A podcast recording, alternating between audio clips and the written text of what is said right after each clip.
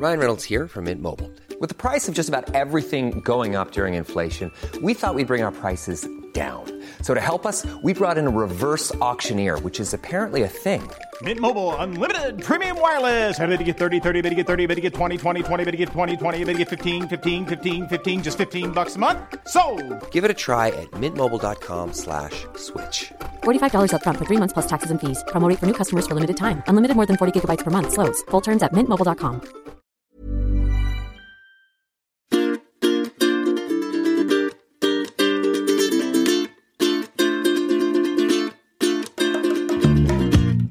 welcome to another episode of How to Be Sound. Have you missed me? Because I've missed you.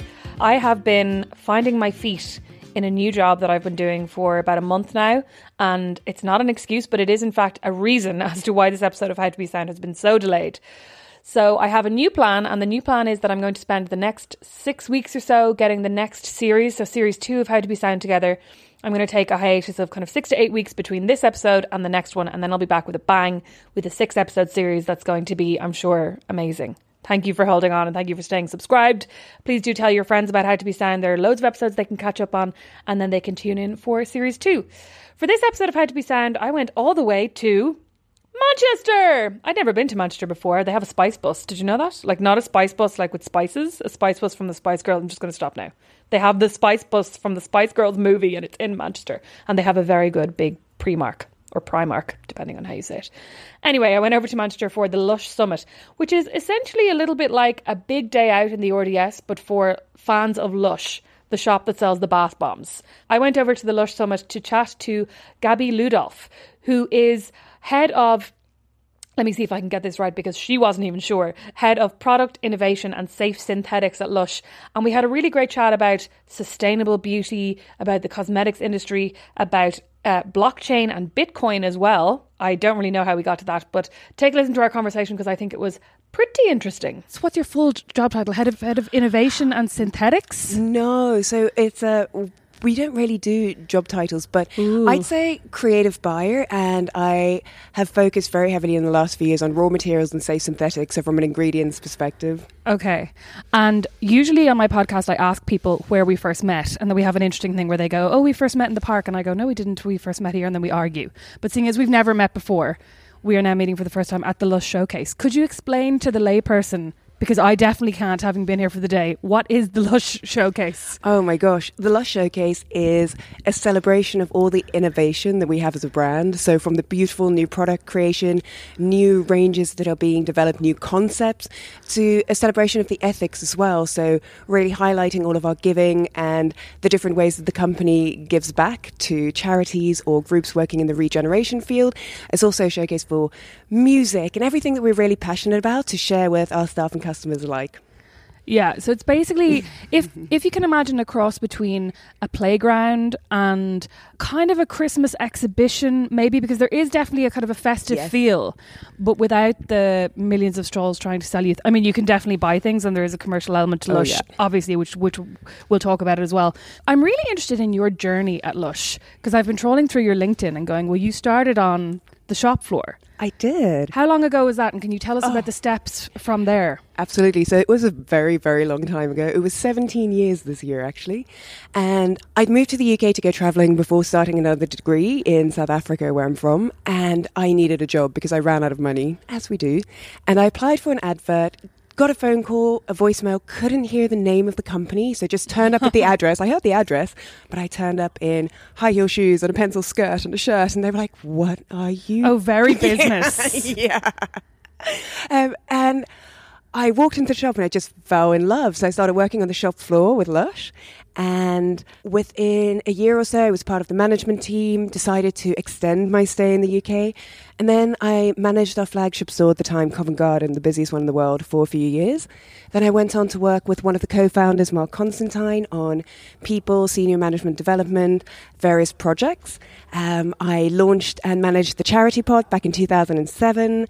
Then I helped run the UK retail business, worked on new concepts in the spa, and then I joined the creative buying team in 2011 and helped set up or run the Sustainable Lush Fund as well at the time. Wow. And I mean, what's really interesting to me aside from the fact that you started on the shop floor and worked your way up, because I think a lot of the time people can be very disparaging about shop jobs. Yeah. They can go, "What do you want to work in retail for your whole life?" But there aren't the same opportunities everywhere. I mean, if you had left Lush, right, because you're obviously there for 17 years, Mm. Where could you have gone and done similar? Do you know? I think I think Lush is quite a unique company in that it really believes that it really treasures and values retail because on the shop floor you understand firsthand the customer's needs, the products, and all of that. So you have a really strong voice. We also have a real culture of giving people opportunities to try new things or things that they're passionate about. I can't imagine another environment that I could have had quite the same journey. I was given opportunities because I was passionate rather than coming with the prerequisite experience already. So I think it's quite unique in that sense. I, I don't know if somewhere else would have had the same.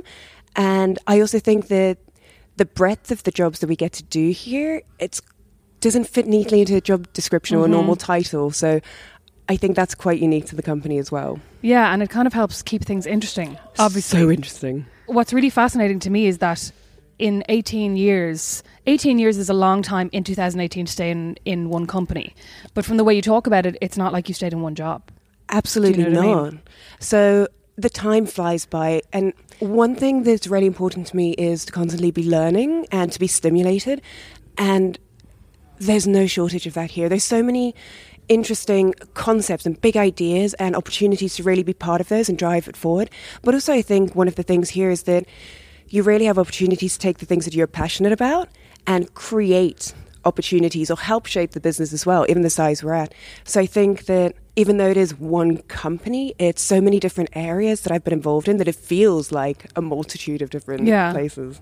and do you think i mean not to kind of give give you a chance to say how great you are which i actually i think everybody should be given those chances at least once a day but do you think that it's you that facilitated that journey or do you think lush opens those doors for all of its staff? You know what i mean? Like Yeah, what do you think people need? So I definitely don't think it's just me because a lot of people, when you talk to them in the business, have had similar journeys. It's very, it's quite a frequent thing that someone came as a Christmas temp or holiday temp on the retail side or in the manufacturing plant and has had this really fascinating, almost bizarre journey with all kinds of opportunities. So it's not just me, it's definitely a company thing. I think it's more challenging as we become larger and larger to offer that same opportunity to everyone. But there's still so many different avenues for people to express an interest or to have a voice. And there's a real culture of listening as well. So I'll give you another example. Someone that works with me quite closely and has on and off over the years, worked with me in the Covent Garden store and cornered one of the co founders in the shop once about our recycling as a company or the lack thereof to some degree. It just wasn't up to scratch. And it was a case of, well, if you feel that strongly about it, come out of the shop and come sort it out. And she did. And she really helped drive a lot of our thinking at the time and has done various things about the business. And I think that it's not just individual that that happens to. I mm-hmm. think anyone that's really, really passionate and opinionated, or yeah, opinionated to some degree for sure, because you do have to stand up for it. But there are also so many opportunities, and people are actively encouraged to go for them, to try. Yeah. But that's, I mean, that definitely sounds like a combination of the people taking the opportunities, Yeah. but also the company being receptive. Because because I know there are other companies where you could go and you could go, you know what, you're doing this wrong, and they'd be like, "We'll see you later." Yeah, I know. Please, Yeah. if you think it's that Go bad, somewhere get else. out. Yeah, exactly. it's because we're always looking to, as individuals and as a business, we're looking to learn and to improve what we do. So it's more of a debate or a conversation, and people aren't always going to agree with what we think or what someone might say we could do better. But there is a culture of listening. So it is that thing where we, I mean, we do surveys to all of our Lush employees as well, run through Ethical Consumer, where people get a chance to really give direct feedback. And it can be anonymous, um, it can be how you think we're doing, but also where are the gaps? What are we not doing well? What should we be doing better? So it's really valued, and that helps shape how we respond to things as well. Yeah. One of the things that I've noticed walking around today is that, I mean, I kind of touched on the commercial element, and I know that there are things for sale here, mm-hmm. but also there's a feeling like almost kind of like Lush isn't just a company or, you know, isn't just a product, but it's a mission. Is that something that is like a conscious effort to go, Lush is a movement, Lush is a, you know, a social movement rather than just being a shop? Or, you know, would you say there's a ratio of it's 70% shop, 30% mission? I think that the reality is that the company was built on really strong principles. Uh, so the non-animal testing, these the belief that business could be a force for good as well, I would say, is a pretty strong one that's really ingrained to what we do. And so it's not as clearly defined or split as here's mission, here is shop. In order to do the things that we want to or need to do, we do need to function as a business and make sales or make profit mm-hmm. because that funds all of the innovation and yeah. the positive impact we can have. But we're also always encouraged to each and every one of us in every area that we're doing, how can we have a positive impact? How what are the opportunities to drive change? And we attract such passionate people as well in every part of the business. You find such hugely passionate employees working with shared beliefs or shared priorities, but also their own individual ones and opportunities to make those happen. Does that make sense? Yeah, yeah, yeah. Yeah. I feel as if people can often be very overwhelmed by the idea of trying to make a positive change when it comes to especially things about sustainability. And in this podcast, it's it's called How to Be Sound. So in Ireland, sound means kind of cool or like yeah. you know how to have a good personality. It's kind of hard to ex- explain it in one word. So I've talked to people about a whole range of things, and one of the people I, sp- I spoke to in the very first episode was a woman named Kira Norton who works for an environmental charity and was talking about how she's reproducing, which she knows is not environmentally friendly, and she's hoping to use cloth nappies. And a lot of the feedback we got from that was like, "Whoa, that's you know too big a step." And so I think it feels like for some people, trying to live a sustainable or trying to live an environmentally friendly life can seem overwhelming because it feels like you have to be perfect. Oh, you know, man. you have to do everything right. Yeah.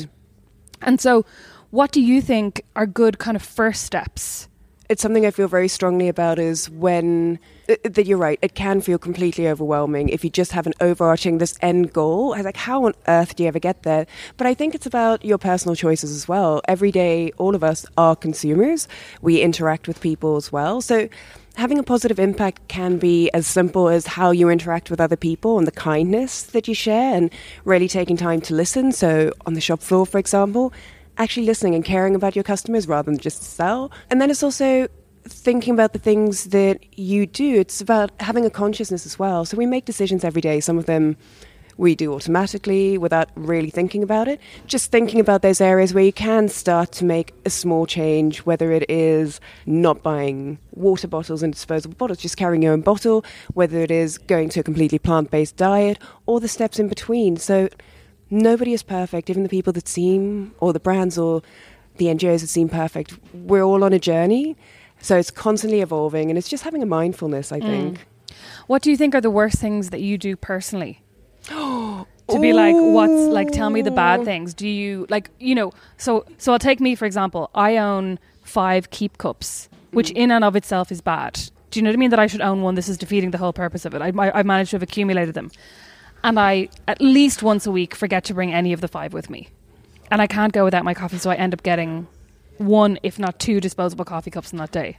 Yeah. And then, like, not only do I own five keep keep cups, but I'm using two disposable coffee cups a week. So, like, what's the worst thing that you do? So, I identify with that entirely because I, I often get keep cups or similar, but I have this terrible tendency to leave them places and then find myself like umbrellas. Like I don't even buy umbrellas anymore because no, it's just I'm never going to have one for more than a week, but I definitely struggle with the element that you're mentioning about buying the more sustainable option, but not fully utilizing it because I forget it, I lose it, or similar. But it's the same with silly things like toothbrushes because I travel all the time and I end up with about 24 different toothbrushes on the go mm. because I keep needing to buy a new one. So, probably my biggest challenge is the foresight or the planning element to make sure that I'm prepared to stick to those things that mm. I want to be doing. Oh gosh, I do a I do a weekly series on my site of uh, what did I spend this week, where I detail every single thing I bought, and it's horrifying. And my mother is barely speaking to me now. but every about every three or four weeks, I feature a guest, yeah. and one of them was my cousin who has three children, and she she works I think kind of part time, but um, she works from home, and her husband works, and she's very it's hard sometimes I think to say the word thrifty without sounding mm. like you're being judgmental, but she's very great, thrifty yeah. in a positive way. And she was saying that for all the family, they now have the bamboo toothbrushes delivered every two months or whatever yeah. it is, you know, that you should replace them. And that struck me because because I've seen these ads everywhere, but I've felt like they're like the ads for those slippers where I'm like, I don't, I don't, I have a toothbrush, I don't need that. But I hadn't really thought about it until she said it means that I never have to think about getting a toothbrush and they're compostable, mm-hmm. I'm pretty mm-hmm. sure. Mm-hmm. So it seemed like a really smart idea. But I mean, I haven't done it because I have an electric toothbrush that I'm like wedded to now. Oh, I do too But do I remember to pack it every time I'm traveling to Dorset as well? No, I'm the worst. And I don't really understand why why hotels don't. Well, I understand why they don't provide toothbrushes for everyone because that would probably be very wasteful. But toothpaste, I know. do you think it must just be very expensive? But also, think if they did provide toothpaste, unless they had one of those big giant dispensers on the wall that you just squeeze a little squeeze out of. Like some places have their soap or things, Hmm. not the great ones, but just think about all those single use small little plastic containers that you had to end up with in the landfill. Anytime I've got a little one in, a in a hotel, you know, when you've called down to go, could you bring me up a uh, toothbrush? Or actually, I think more, even more often than that, I've had to call down to say, do you have any tampons? Which they always do. Surprisingly, It's yeah. great, yeah. Um, but the toothpaste, so they come up with the really tiny tube, and then I've taken it home, Yeah. and I'll use it, on, you know, like until it's finished. yeah. But I mean, it just seems like if they're going to provide shampoo, and conditioner, and shower gel, Just give why the not whole- provide toothbrush? I know, and then nobody Toothpaste. toothpaste, and then nobody has to worry about it. You can just know that you can arrive where you are. And This is the ultimate now, like middle class problem. I know this when I'm very- traveling in a hotel, I'm going to write a letter because they should all provide toothpaste. it's outrageous. Who can we take this to a petition? I'm interested as well in the idea of obviously now it's 2018, right? So mm. in an ideal 2018, we're all striving for equality and we're all very woke. But women in tech and sustainability still are the minority. What's it like to be in that industry? Because I saw online, um, for example, that you'd given a talk about Bitcoin. Yeah. And I kind of thought to myself, wow, I'd say there were a lot of men who were, or like a lot of people actually, because we're all a bit misogynistic, who kind of saw you and kind of went, oh, a woman talking about Bitcoin. That feels like a very male realm. You know what I mean? Yeah, I think the tech industry in particular is one that is plagued with um, with a lack of women uh, in positions in general. But the interesting side from a different non-lush perspective is that my partner is a tech entrepreneur and he really struggles to find women to bring into his companies. It's maybe it's because of the startup world as well. It's more challenging. There's a risk associated. Um, so yeah, definitely it is interesting. I think that it is such a male dominated industry that often when you look at uh, the speakers list for events or similar, women are few and far uh, between. And I think that makes it quite intimidating as well because the audience is often very male dominated too. Yeah. So it's almost like a double whammy. It's like, firstly, how do you get to speak? And then you're speaking to this whole audience as well, where I think there is a bias sometimes. I hope that that's changing as well. And actually, we're using tech as an example, but depending on where you go in the world in general, it can still be really challenging. For some of the places I travel, whether it's for ingredients or something else, people will ask me where my male boss is, or if I'm with a man, Mm-hmm. whether he is the driver or uh, they will speak to They'll him speak to because they him, yeah. assume. And it really, I, I am, yeah. Yeah, and I, I mean, I think there are so many different factors that we can act like they're not important. But even in terms of how you present yourself on stage, um, I have a friend who's a comedian who was Yeah. saying that when she goes into a club, a lot of the time comedy clubs are there are more men in the audience than women. But she said that she's noticed that if she looks too good, basically. That she'll get on the stage, Yeah. the men will fancy her, but the women will hate her. Yeah. and she was like, the women will not laugh if if it looks like their boyfriends fancy me. Do you know what I mean? yeah, yeah. So she has to go in like a t-shirt and jeans. Not she has to, but she tries to chooses kind of to. tread a very fine line and go. I want to look professional and cool, but I don't want to look sexy because I don't want to go on on the stage for people to be like, oh, there's a dolly bird, mm-hmm. which is terrible because no matter what a like a man can go on a stage in a trucker cap and a vest, and we're all just like, he's a bit hip. He's Yeah. probably in a startup. Like,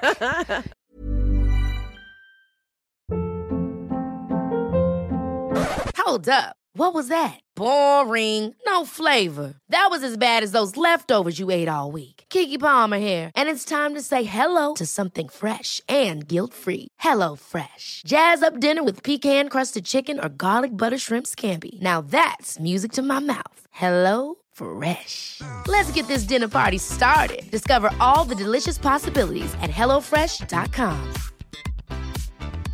Many of us have those stubborn pounds that seem impossible to lose, no matter how good we eat or how hard we work out. My solution is PlushCare.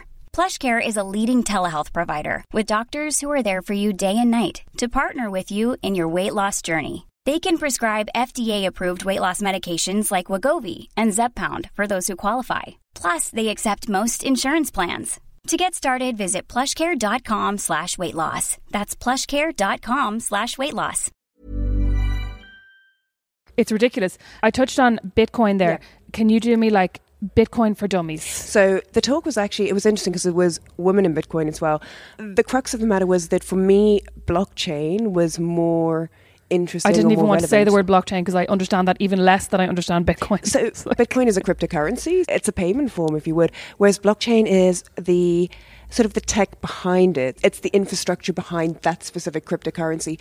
But my interest in crypto or in blockchain in particular was more on the side of it allowing you to do decentralized transactions or if we have to summarize it the most interesting thing was that it allows you to do transaction or something that is completely verified. It's impossible to go in and tamper with it. Everything else, you can change records. To go back to what the talk was about, it was about the opportunities for blockchain for us as a company.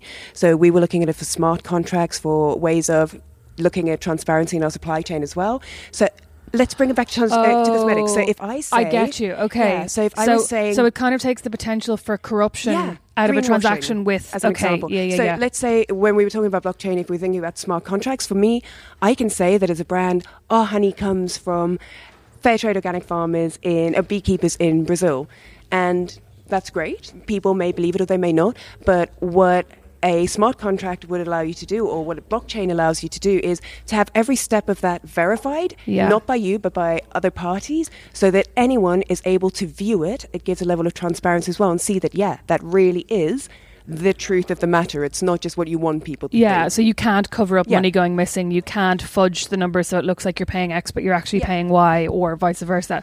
Okay, so that's really interesting.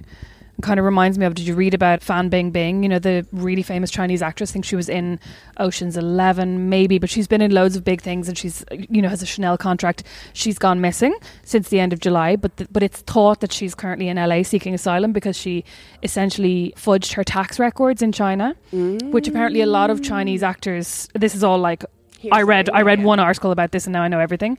A lot of Chinese people or like high paid Chinese people apparently do this. So, so they basically get one document saying I got paid 20 grand but they actually got paid 200 grand. Yeah. And so now she has essentially lost her social uh, rating in China. Did you read this article? Yes, I did. So this is amazing. I'll actually link this in the show notes. But there was an incredible piece about what China is now doing, where it's monitoring all of its citizens with Yeah. CCTV and then giving everybody a social rating. Yeah. And so her social rating is now zero. So she's basically can't get a loan, can't like get a phone bill, can't do anything. Did you ever see that episode of Black, Black Mirror. Yeah, and it's exactly the same thing because we went out to Shenzhen at the end of last year. We're exploring ethical hardware, so seeing whether we can create that traceability, transparency in hardware that we would utilize. We were talking about this just before then as well about this system of social ranking or monitoring and how you interact with people and. It, it's mind blowing. It's actually nuts, yeah. Very scary. Yeah, and I mean, in that article, it really juxtaposed two people's experiences. Where there was, mm. I don't know if we read the exact same one, but there was a model. Yeah. So there was a, there was, there was this model. woman, yeah, who was a model and has like the perfect rating, and she's married to this man. He works in the government, and they have a child, and they have the, you know, all of the opportunities you could possibly want in life. They can get loans, they can get mortgages, and also you don't need to have. So, say for example, in Ireland now, you can get a mortgage for three point five times your annual salary, but you need to have a deposit of ten or Mm-hmm. Yeah. fifteen percent. Whereas in China, if you have a really high social rating, you can get a mortgage on the back of your social rating. And then they talked about this journalist who had spoken out about the government a lot, and how his social rating was zero, and he can't even get a phone bill. It was just nuts. Like it was so insane. It is nuts. And I really struggle with this as well because I can see it's an element of, it's really a form of control, isn't it? Because there can mm-hmm. be no dissent, nobody can speak up, so everyone just follows along and does what they're told because the repercussions if you don't. Yeah. And that level of power and lack of free will is disastrous for society, I would say. It's mm-hmm. really very yeah. dangerous. But I also understand, like, I feel like we're going to need something as the world's population gets Yeah. bigger and more kind of disparate, and, and we all, like, people become less bound to a particular nation Mm. and more transient, that we're going to need something to keep track of people in a way. Yeah. So I understand that maybe that's where tech is going in terms of personal IDs and keep, you know, keeping an eye on our citizens, but it's very Orwellian. Like, it's too Orwellian. Yeah. The way they're visualizing it. It is. Uh, I mean, they're very interesting, especially if you're thinking about migrants or refugees, people that don't have access to their documents. So having a way, and I know that they're exploring blockchain as well for a way of verifying identity. So being able to get that independent verification without your official documents, Yeah. which can be crucial for people that don't have access to those things anymore. But one of my concerns in even in such a positive application is who owns that data at the end of the day? How does it get used? What is the long term repercussion of it as well? Yeah. And I think there's so many grey areas with all of this at the moment that we have no idea where it'll end up. Uh, Interestingly enough, I was on another panel talking about blockchain and Bitcoin, and one of the uh, the guys on the panel was saying that he got onto the subject of social media and people are allowing companies to have all this control or ownership. And he used Facebook as an example. It was not me, it was him.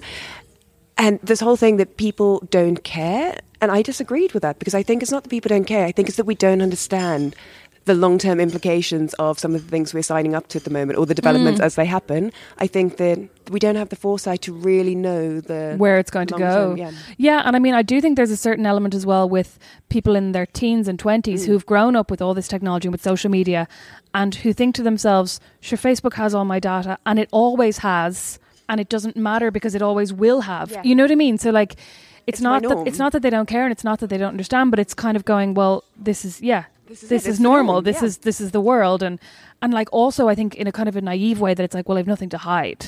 I always think about it that I'm like, if I decided to go into politics, what would Facebook have on me? Oh.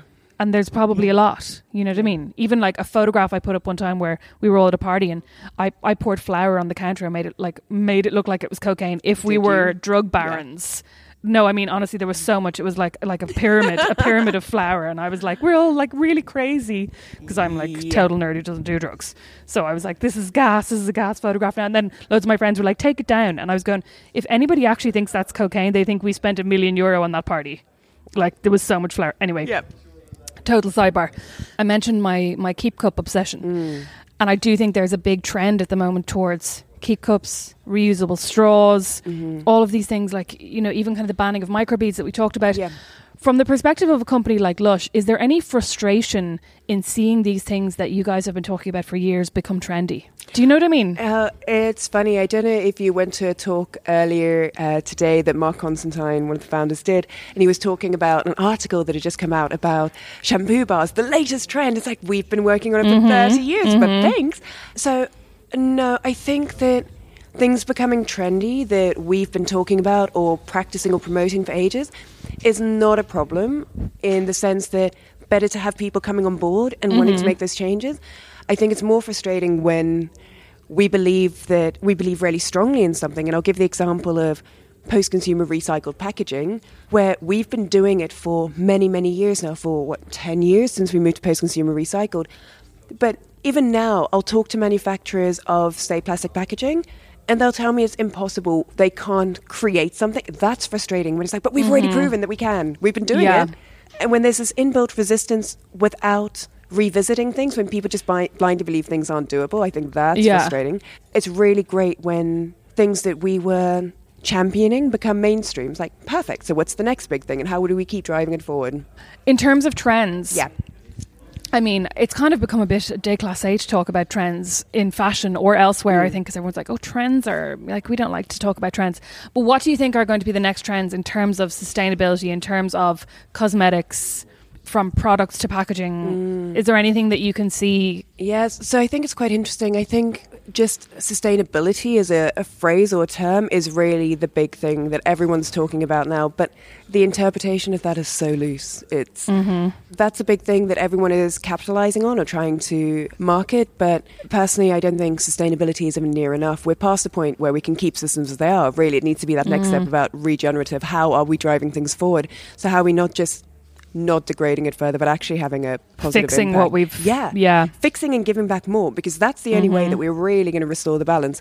But I think in terms of trends, and I'm using inverted uh, commas here, I think that you're seeing a lot of reduction of packaging, people moving more towards celebrating having recycled content. So there's more of an awareness. So the beauty industry is following that trend as well.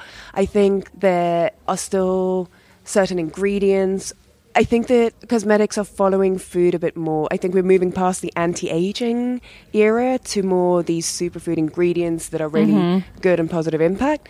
But that's my personal opinion. But at the same time, what that actually means in terms of what people are really getting is debatable, right? Mm. Because we were talking earlier about how people use the marketing term rather than really for the benefit or the impact. So from the sourcing of the ingredient and the using of it in products.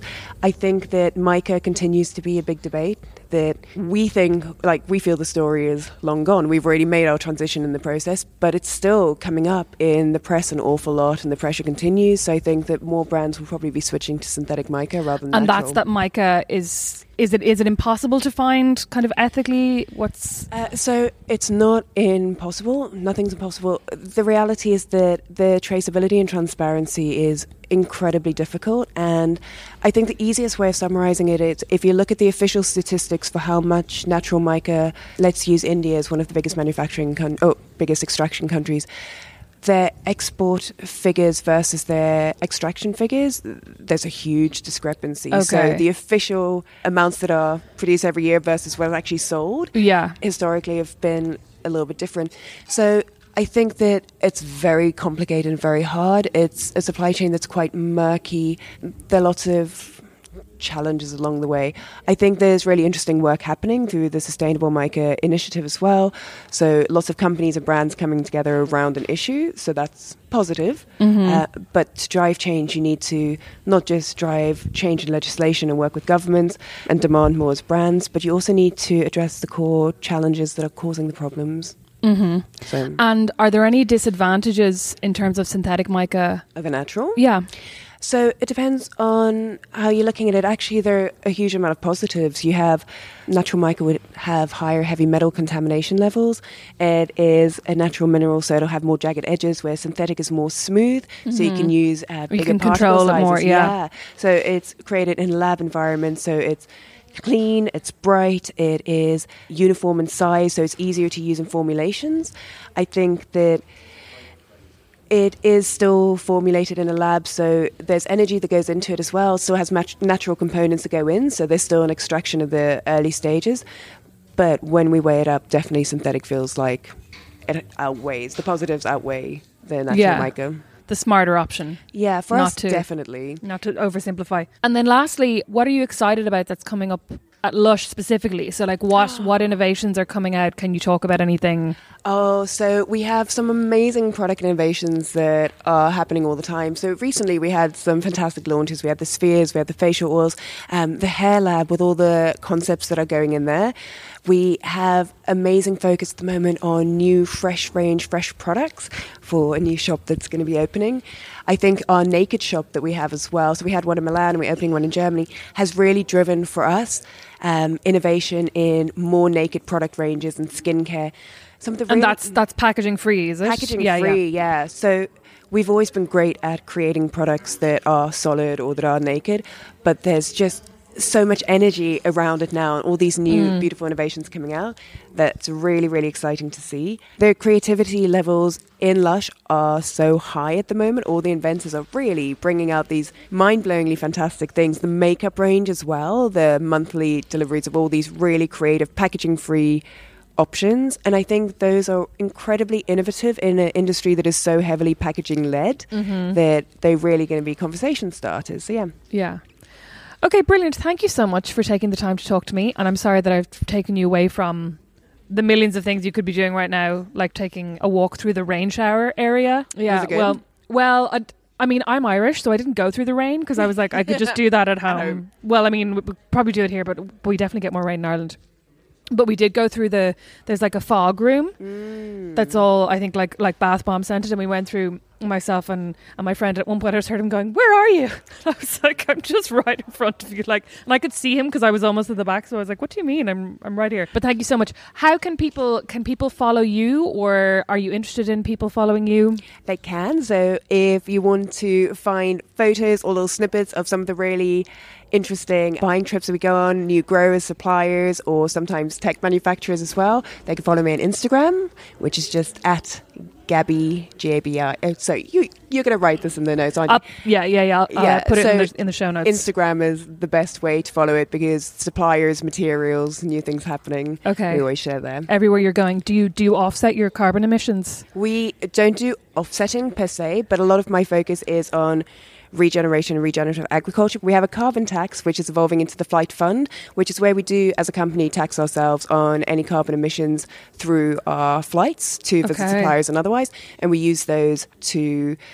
We're evolving that to now work on human and animal migration. So, inve- uh, supporting groups working in those areas through the money that we tax ourselves. I mean, I was kind of joking, but I should have known there would be a very well Of thought out answer to there that. is. No, we take it really seriously. So we don't, as I said, not offsetting, but we do try not to fly unless we have to. And where we do, we make sure that we are capturing that as well. Brilliant. Okay, thank you so much, Gabi Ludolf. It's been a pleasure. Thank you. That was Gabi Ludolf, Head of Innovation and Safe Synthetics at Lush. So I'm leaving that interview with a bit of a crush now, just like Bridget Jones, but she was great. She was fab. It was actually a really amazing experience to be at the Lush Summit, which before I went in, I didn't really know what to expect. And now that I've been there, I still don't really know how I would describe it. But it was just an incredible theatrical production. It was a bit like Cirque du Soleil meets bath time in a really big convention centre.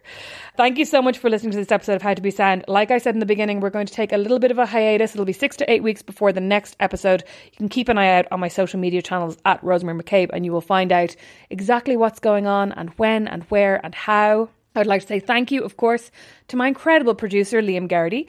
You can catch his work at meetyourmaker.ie and you can also follow him on social media. You just search Liam Garrity, you'll find much. I think it's like Garrity Liam or something. He has loads of things going on at the moment and he just finished producing a podcast called Fangs for the Bram Stoker Festival, which is still available online and is a really interesting look at the mythology and the factology, factology, the mythology and the truth behind uh, Dracula and vampires and and all of those sorts of things. And it's really really interesting. Thank you also to any and all of my patrons. If you go to patreon.com slash rosemary maccabe with an a in my mac you'll find my patreon page where i essentially ask you to pay for the content that i produce and that you are consuming. You can start at one dollar a month. It's not a huge amount of money. Uh, you can basically buy me part of a cup of coffee and it really helps me to keep producing this. It helps me to pay liam. It helps me to I don't know, other things, dress myself. Um, and I really, really appreciate it.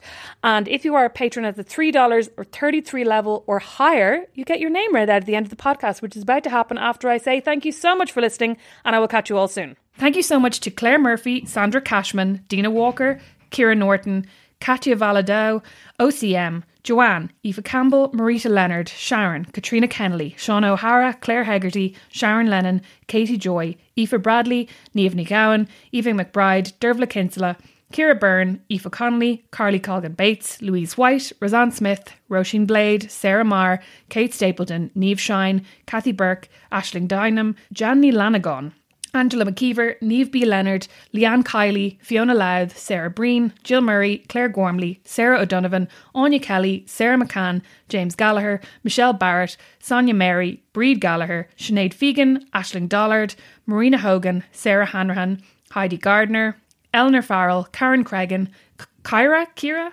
Kyra McGuinness, Sarah Conroy, Timmy Hennessy, and Avril Flynn. Thank you all so much for listening, and I'll catch you next time.